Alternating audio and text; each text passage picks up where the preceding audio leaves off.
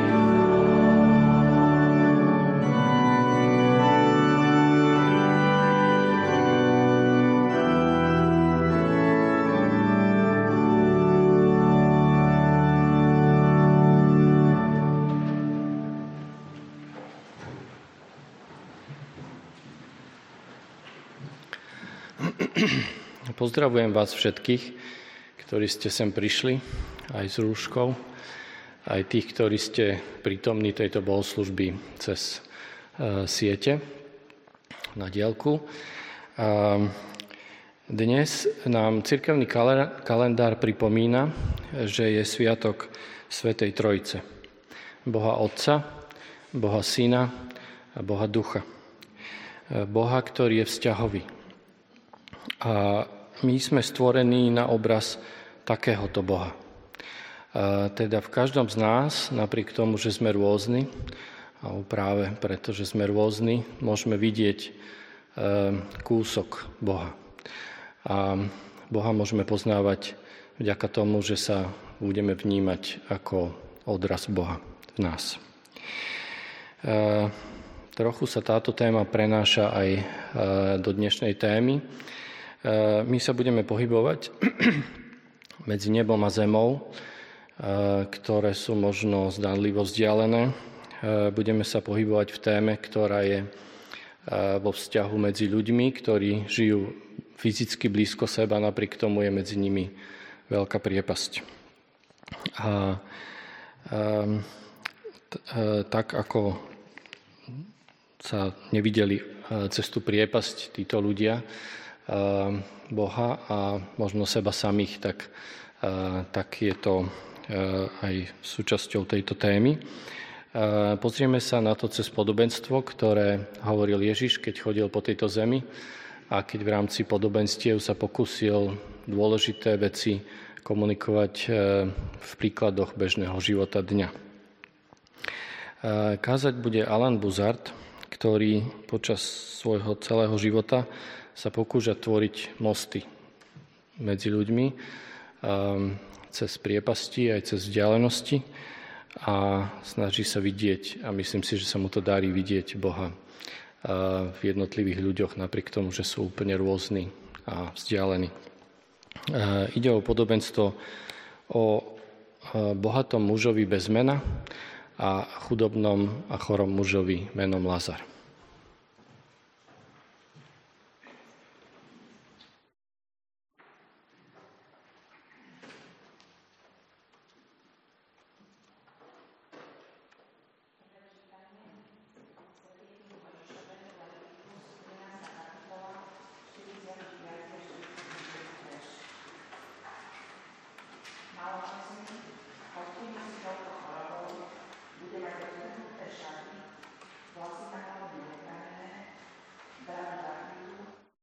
volať. Nečistý, nečistý. A po celý čas zostane nečistý. Je nečistý, bude bývať oddelenie, bydlisko bude mať mimo tábora.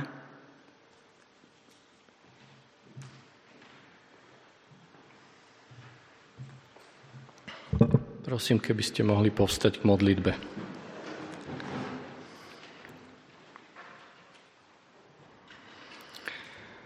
Pane Bože, hospodine, prichádzame pred Tvoju tvár. Prichádzame ako tí, ktorí sme chorí, slabí, plní svojich strachov a mali by sme kričať, že sme chorí a, a mali by sme byť za mestom mimo komunity. Ďakujeme, že môžeme prichádzať e, k Tebe a že Ty nás e, príjmaš taký, aký sme, že Ty nás očistuješ a uzdravuješ svojou milosťou. Pomôž nám, prosíme, vidieť seba a iných e, očami Tvojej milosti a očami Tvojej lásky. A pomôž nám aj počas dnešnej bohoslužby vnímať seba a druhých ako odraz E, Teba, Bože, v nás, e, ktorý si vo svojej podstate vzťahový, spoločný, objímajúci a príjmajúci. E,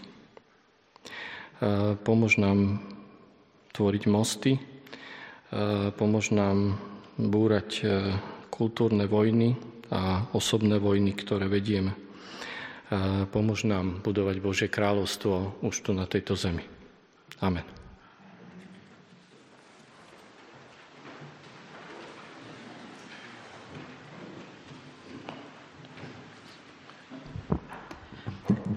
Druhé čítanie z Evanielia podľa Lukáša, 16. kapitola, 19.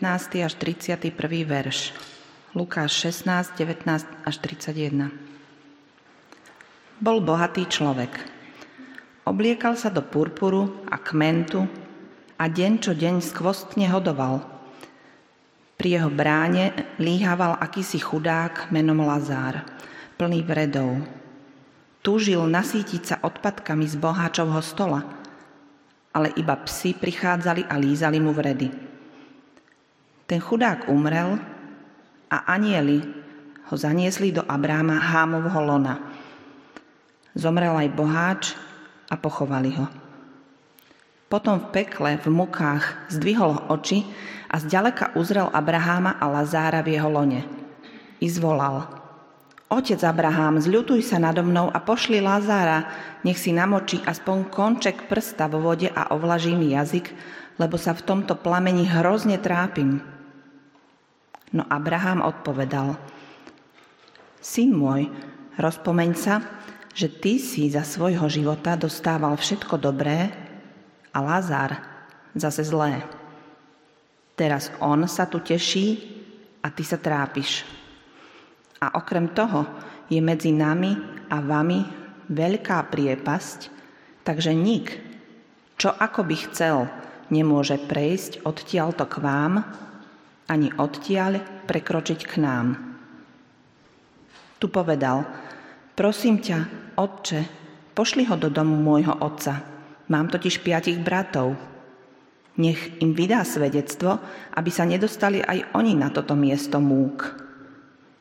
Abraham mu odpovedal, majú Mojžiša a prorokov, nech ich poslúchajú. Ale on povedal, nie, otec Abraham, ale ak príde niekto z mŕtvych, budú sa kajať. Odpovedal mu, ak neposlúchajú Mojžiša a prorokov, nedajú sa presvedčiť, ani keby niekto vstal z mŕtvych.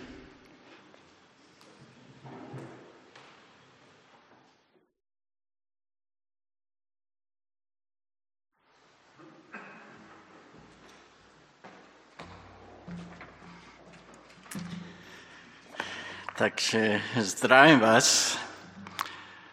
Ja mám pocit, že už dlho som tu nebol, asi, lebo je to pravda. Keď sa, keď sa spustila karanténa, sme boli v Kanade a bolo to dosť dobro, družne sa dostať sem naspäť. Nakoniec a, nám dovolili užívať domácu karanténu, s tým, že Colin má, potrebuje bezlepkovú dietu a oni sa bali, čo sa stane v štátne s ňou. Takže nakoniec sme na to prišli, že na čo je dobrá tá celiakia. A, takže to, a sme to, chrávot sme to prežili, takže, takže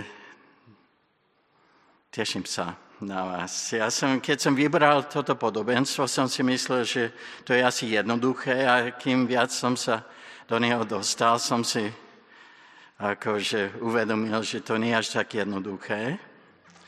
Um, ale, ale začínam ako s tým príbehom, hej, že ten Lazar sedel pri bránach bohatého a my nevieme, či tam bol dlho alebo krátko, roky, alebo sa objavil pred pár dňami.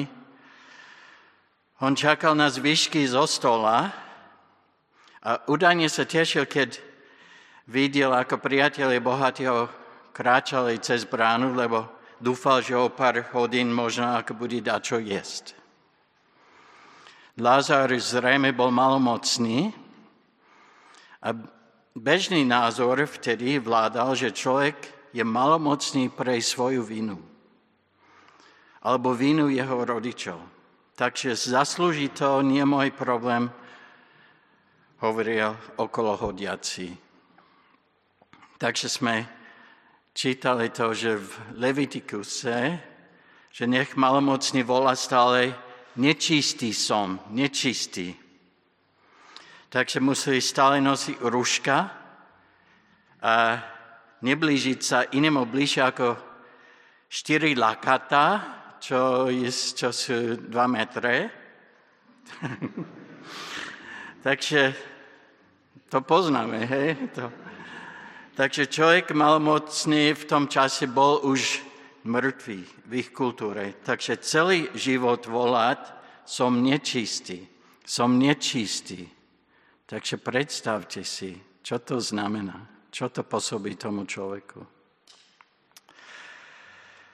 Všetci vnímali tú situáciu úplne normálne. Bohatý sa mal, Lázar trpel, muž bol bohatý, ale nepíše, že, nepíše, že bol zlý. A dokonca ani nepíše, že zakázal dať Lázarovi jesť. A tí, ktorí hodovali s ním, všetci vnímali situáciu úplne normálnu, jeho piatý bráto, bohatý muž, priatelia, ktorí stolovali s ním, dokonca aj Lázar, to vnímal situáciu, že taký je život, normálny. Všetci to vnímali ako úplne normálne, všetci chceli dostať aj pozvánku na tie hody, všetci okrem Pána Boha. Jediné Ježišové podobenstvo, v ktorom je človek, ktorý má meno, je toto, ako Marek povedal. Že to je jediné podobenstvo, kde človek má meno. Lázar. Znamená, Boh pomôže. Lázar, ktorý mal meno, nehovoril v celom podobenstve. Bohač, ten stále vyprával,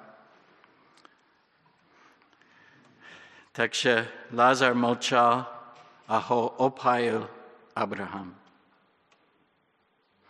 Takže normálne úplne ako situácia opačná. Takže poznáme mena bohatí a mocní, takže vieme, kto je Bill Gates a George Soros. Ale Ježiš dal tomu Lázorovi, tomu hudobnému meno a bol akýsi hudobný muž menom Lázar ale tomu bohatému ako nepoznáme jeho meno. To je úplne ako vynimočné. Takže...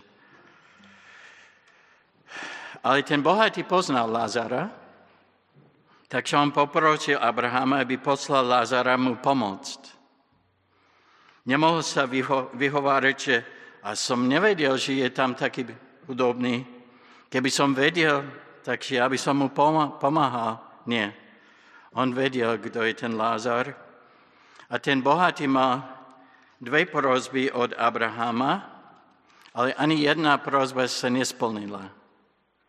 Tá prvá prozba bola, že pošli Lázara, aby mi dal len kvapku vody.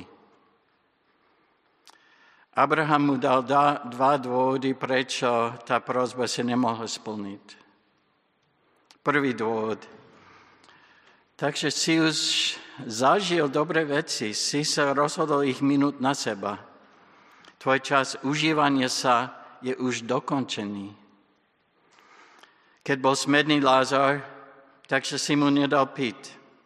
Teraz on je na rade, tak prvý dôvod. Druhý dôvod. Je aj veľká prepas medzi nami. A keby som aj chcel poslať Lázara, to sa nedá. Prepač. Takže ten bohatý sa stotožnil so svojim osudom, že sám nedostane pomoc. A vtedy prišla ďalšia prozba. Takže pošli vtedy Lazara varovať mojich piatých bratov, aby sa sem nedostali. A Abraham na to, ale už boli varovaní. Ale vrátime sa neskôr k týmto piatým bratom. A ten prvý slajd môžeme. Takže ten príbeh veľmi reflektuje to, čo predtým povedal pán Ježiš. A, takže a môžete to sami čítať. Takže to, to poznáme a veľmi ako sa podobávajú ako to učenie s tým podobenstvom. Ale ako to všetko máme rozumieť, že Svojím spôsobom ten príbeh, to podobenstvo znie trochu jednoduché, skôr primitívne, by som povedal, že bohatí idú do pekla, hudobní do rája, bodka.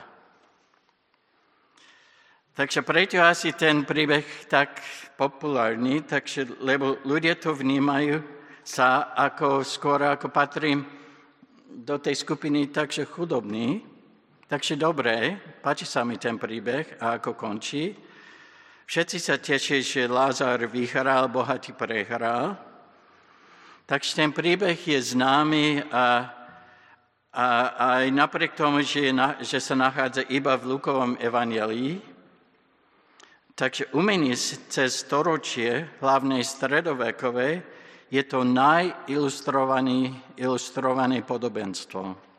Takže napríklad máme také obrazy Um, takže je ich strašne veľa. Ďalší obraz. Aj v hudbe sa ten príbeh stále opakuje. Takže celkom nedávno Vaughan Williams napísal veľké hudobné, hudobnú skladbu. Dokonca aj Bono, skupina U2, takže mal, mal piesen, že crumbs from your table, takže drobky z, z tvojho stola, reflektuje to podobenstvo. Dokonca aj posledná piesen, ktorú napísal David Bowie pred jeho smrťou, sa volala Lazar. A vy, a keby sme boli katolíkmi, nie sme asi, ale že keby sme boli, takže 21.6. je sviatok svätého Lázara, patron malomocných. A vy, ktorí ste boli v Dubrovníku, sa pamätáte Lazarety, ktoré boli karantény budovy popri múro, takže sleduje tradíciu, že Lázar bol malomocný a Lazaristi ešte stále pôsobia na Slovensku. Takže tento príbeh sa dostal veľmi hlboko do našej kultúry, do, našej, do našich misiel. Pre svoju jednoduchosť e, reflektuje našu hlbokú túžbu pre spravodlivosť. Ak nie v tomto živote, takže po. A čo je ten kontext tohoto príbehu? Tradícia, dokonca Josefus, židovský historik, hovorí, že ten bohatý v príbehu bol veľkňaz Kajfáš. On bol známy, že, že nosil fialové lanové šaty a on mal 5 bratov, totiž jeho švágor Anáš mal 5 synov a Kajfáš denne oslavil, oslavil takže v jeho paláci a to, to je tá rodina. Takže Anáš, potom Kajfáš, potom z tých 5 synovia, oni vládali, oni vládli skoro 40 rokov, takže to bola najmocnejšia rodina E, v tom čase. Aj keď možno ako pripúšťame, že nehovorí o podobenstvo priamo proti Kajfašovi, je jasné, že ho hovorí proti farizejom.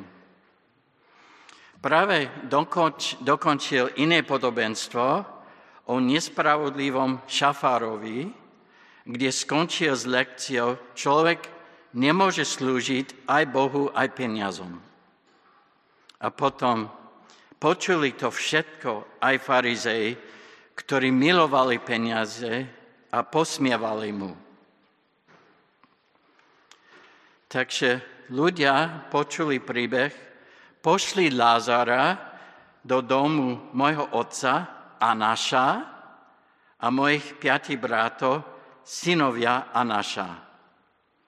Takže ten príbeh, to podobenstvo bolo vtedy veľmi silné politické.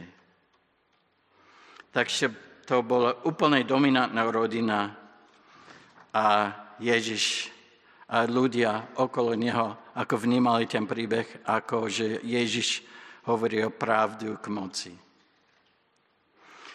A skutky 4.6, takže potom ako zomrel Ježiš, Anas, Anáš, Kajfáš a ostatní muži z rodu veľkňazov súdili aj Petra a Jana. Anáš bol ten, ktorý sa rozhodol, že Ježiš musí zomrieť. To bolo rozhodnutie, ktoré prišlo po nielen tom podobenstve, ale celej sérii podobenstiev, ktoré boli ostro kritické voči farizejom, rodu veľkňazov a ich životnému štýlu. Týmto podobenstvom pán Ježiš rískol svoj život, že hovorí o pravdu. Táto jediná rodina vládala skoro 40 ro- rokov.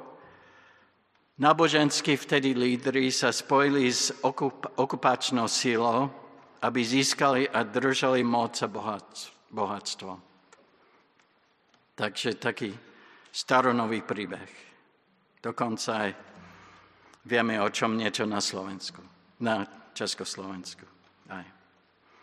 Takže keď Ježiš hovoril ten príbeh, Anáš a Kajfáš už spolu vládli 25 rokov. Takže aj všetky vtedy ako podobenstva Lukášového evanielie v tom čase mali podobné, podobné aj silný rozmer, aj politický, musíme priznať. A každý počujúci by vedel, o kom Ježiš hovoril a čomu Ježiš zameral svoju kritiku.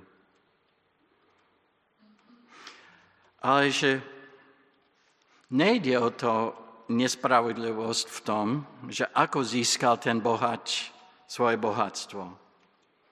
Abraham sám povedal, že to, čo bohač zažil, že boli dobré veci. Ten hriech nebol, že bol bohatý. Žani ten príbeh nejde o teológiu pekla. Že bohatí idú do pekla, nie je hlavná pointa podobenstva. Musíme nájsť svoju teológiu pekla inde. Bohač chcel, aby bratia mohli uveriť a odvrátiť sa od svojich hriechov. On, povedal, ja som si neodvrátil od svojich, je po mne, ale oni ešte stále majú šancu. Zaujímavé, že ten bohatý ani nemal otázku, čo sa stalo. Prečo je on v pekle a Lázar nie? To by sa očakávalo. Prečo som tu? Čo som spravil? Ale sa nespýtal. Ten bohatý neprotestoval, že sa dostal na nesprávne miesto. Opačne, že išlo o hriech, to nebola otázka. Ale čo bol ten hriech? Abraham jasne povedal, že tí jeho bráti už mali odkiaľ vedieť, čo je správne.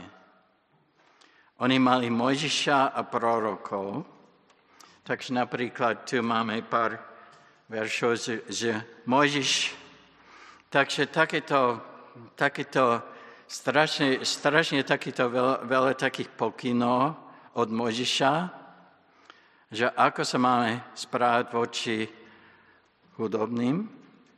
A tiež Abraham povedal, že majú aj prorokov, takže zaujímavé, že prvá kapitola, prvá kniha, všetky prorokov, že u Židov, zároveň aj ako u nás, Izajáš, že píše takéto veci.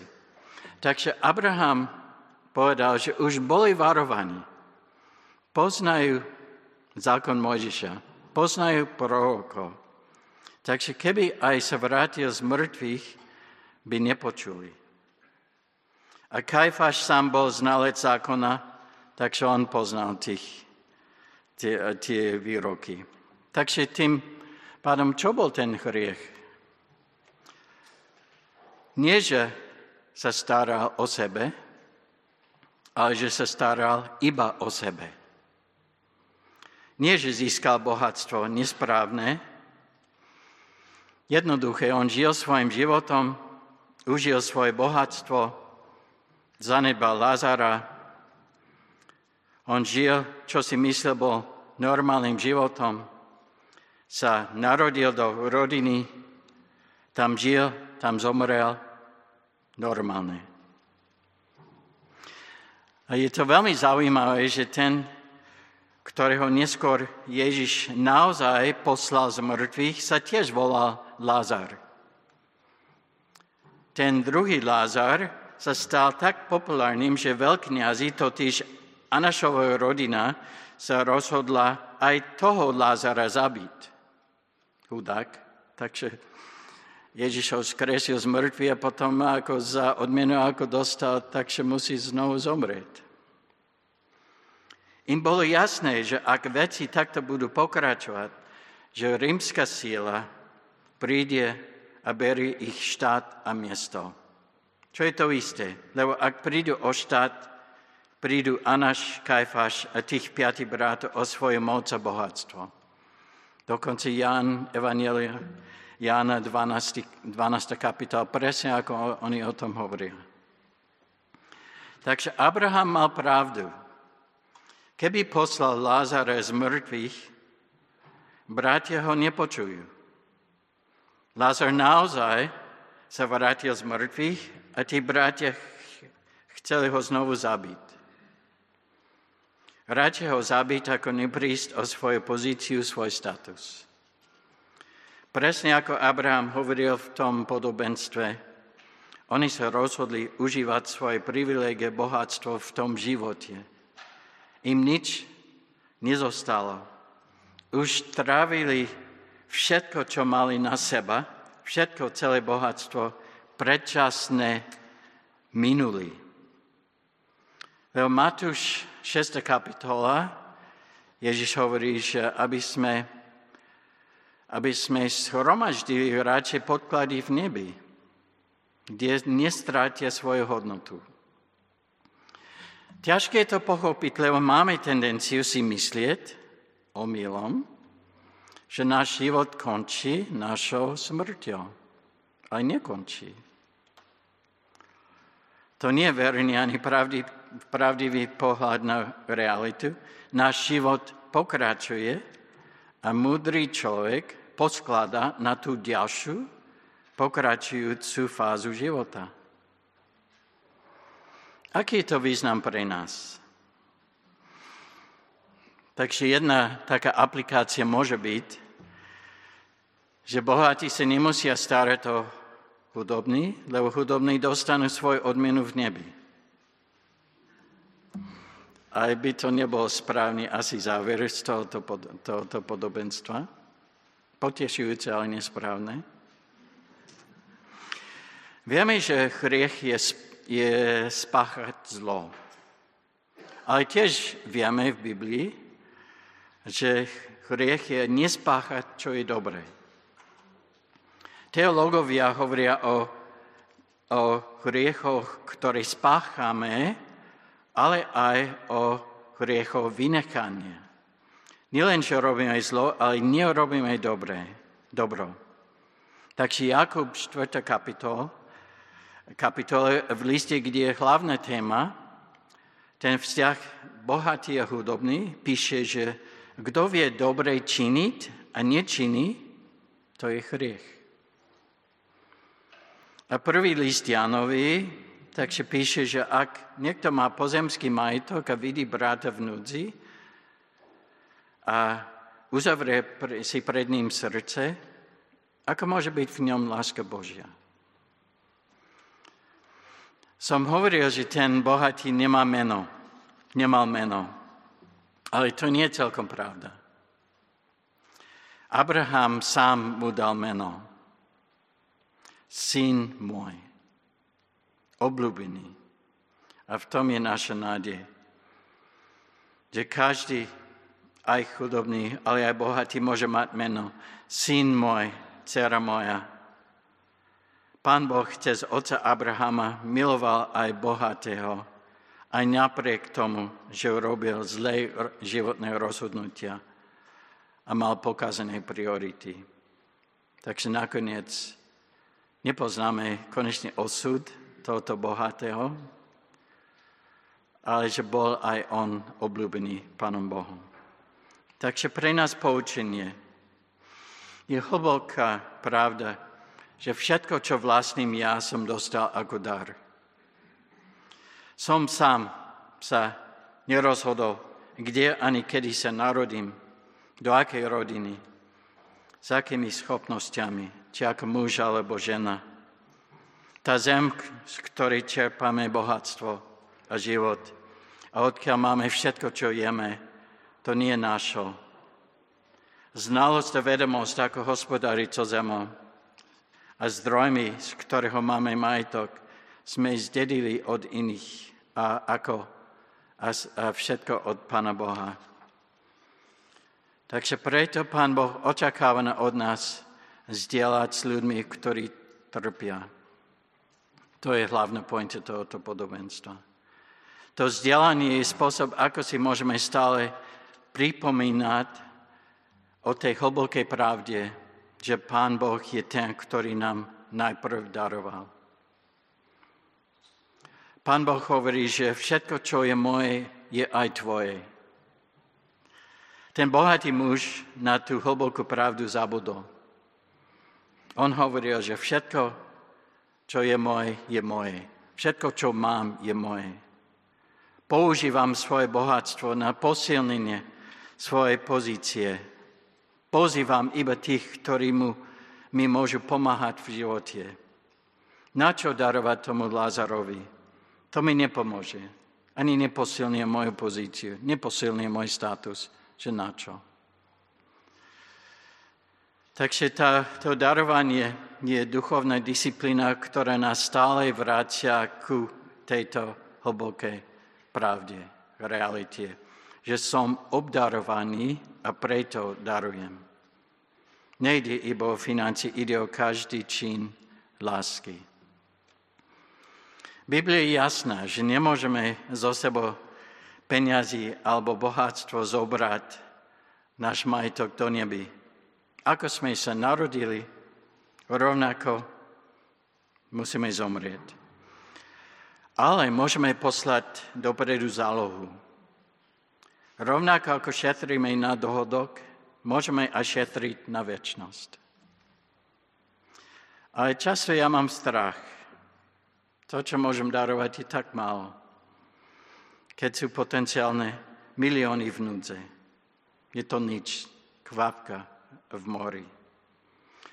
Aj darovanie nikdy nie je o tom, či je dosť, alebo či dokáže vyriešiť situáciu. Darovanie je výraz tej hlbokej pravdy, že darujeme len z toho, čo bolo najprv aj mne darované. Či je dosť, to nie je môj problém. Či je ako šíriť lásku z toho, čo mám, toto je môj problém. Keď rozmýšľam o tej kvapke v mori, si spomínam na niečo, čo som počul pred pár týždňami a mi zostane v hlave. Všetci sme v tej istej burke, aj nie na rovnaké lodi. V tom je hlboká pravda, na ktorú bohatý muž zabudol. Amen.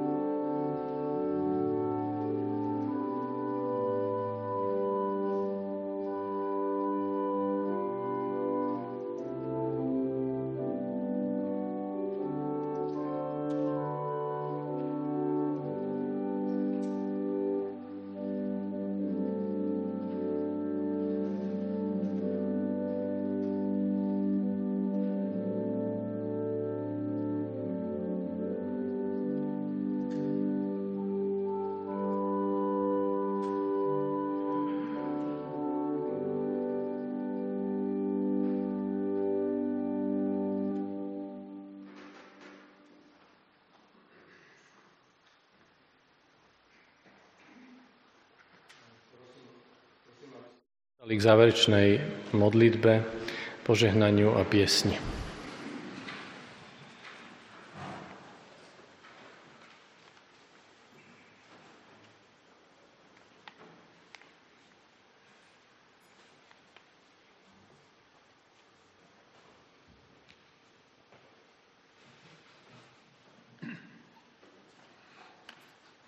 Prepašte, bál som sa, že nedokážem vykročiť až celkom hore.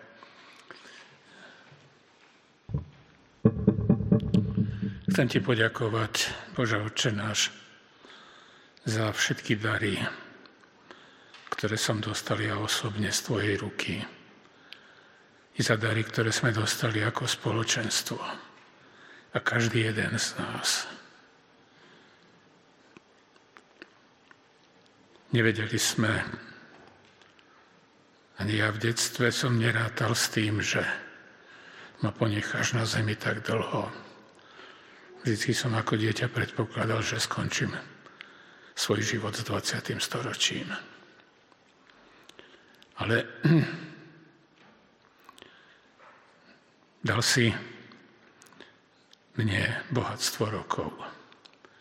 Dal si nám mnoho príležitostí.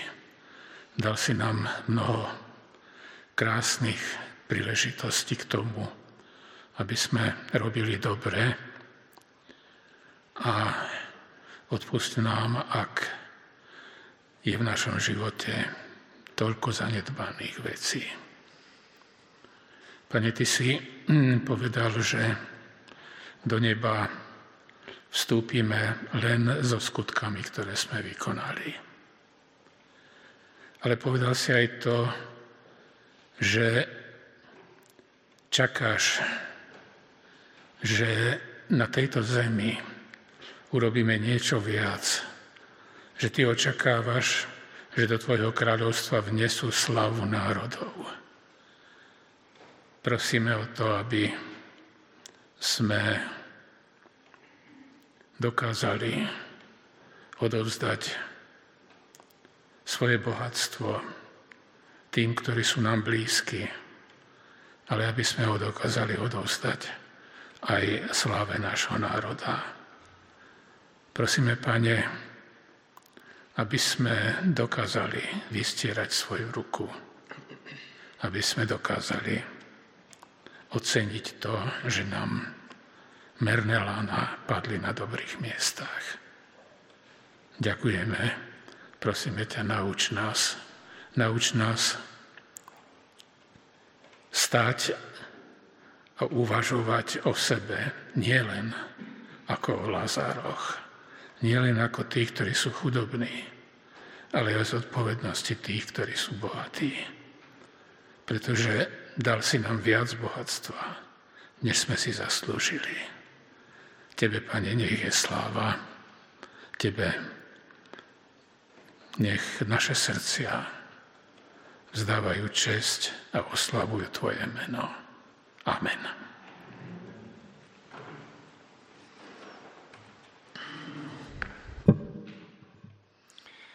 Nech nás požehná hospodin, aby sme boli požehnaním pre svoje okolie. Aby naše srdcia a mysle vnímali Boha v ľuďoch okolo nás. E, nech môžeme Božie kráľovstvo žiť už tu na, na tejto zemi. Amen.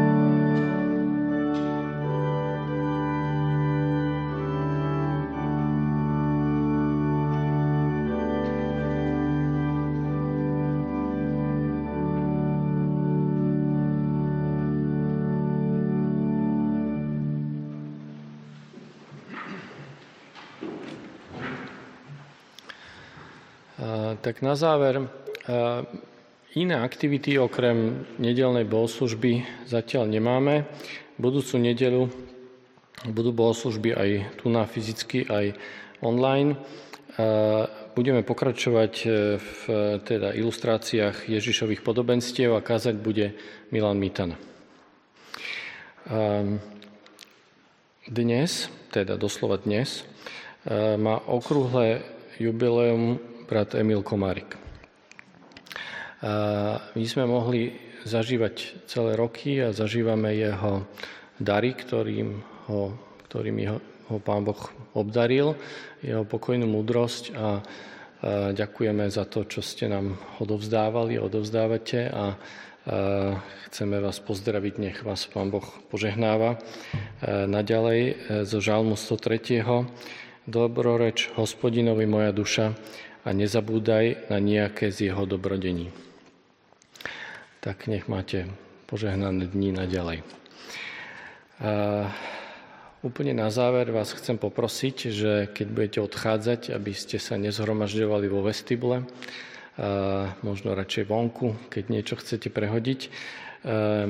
Nemali sme v tomto čase zbierku, teda cez košíky, aby sme sa vyhli odovzdávaniu niečoho medzi sebou, ale pri odchode je, myslím, taká biela krabička, kde môžete hodiť svoj dar, ktorý chcete venovať na podporu toho, čím žijeme. Ja vám prajem požehnanú nedelu.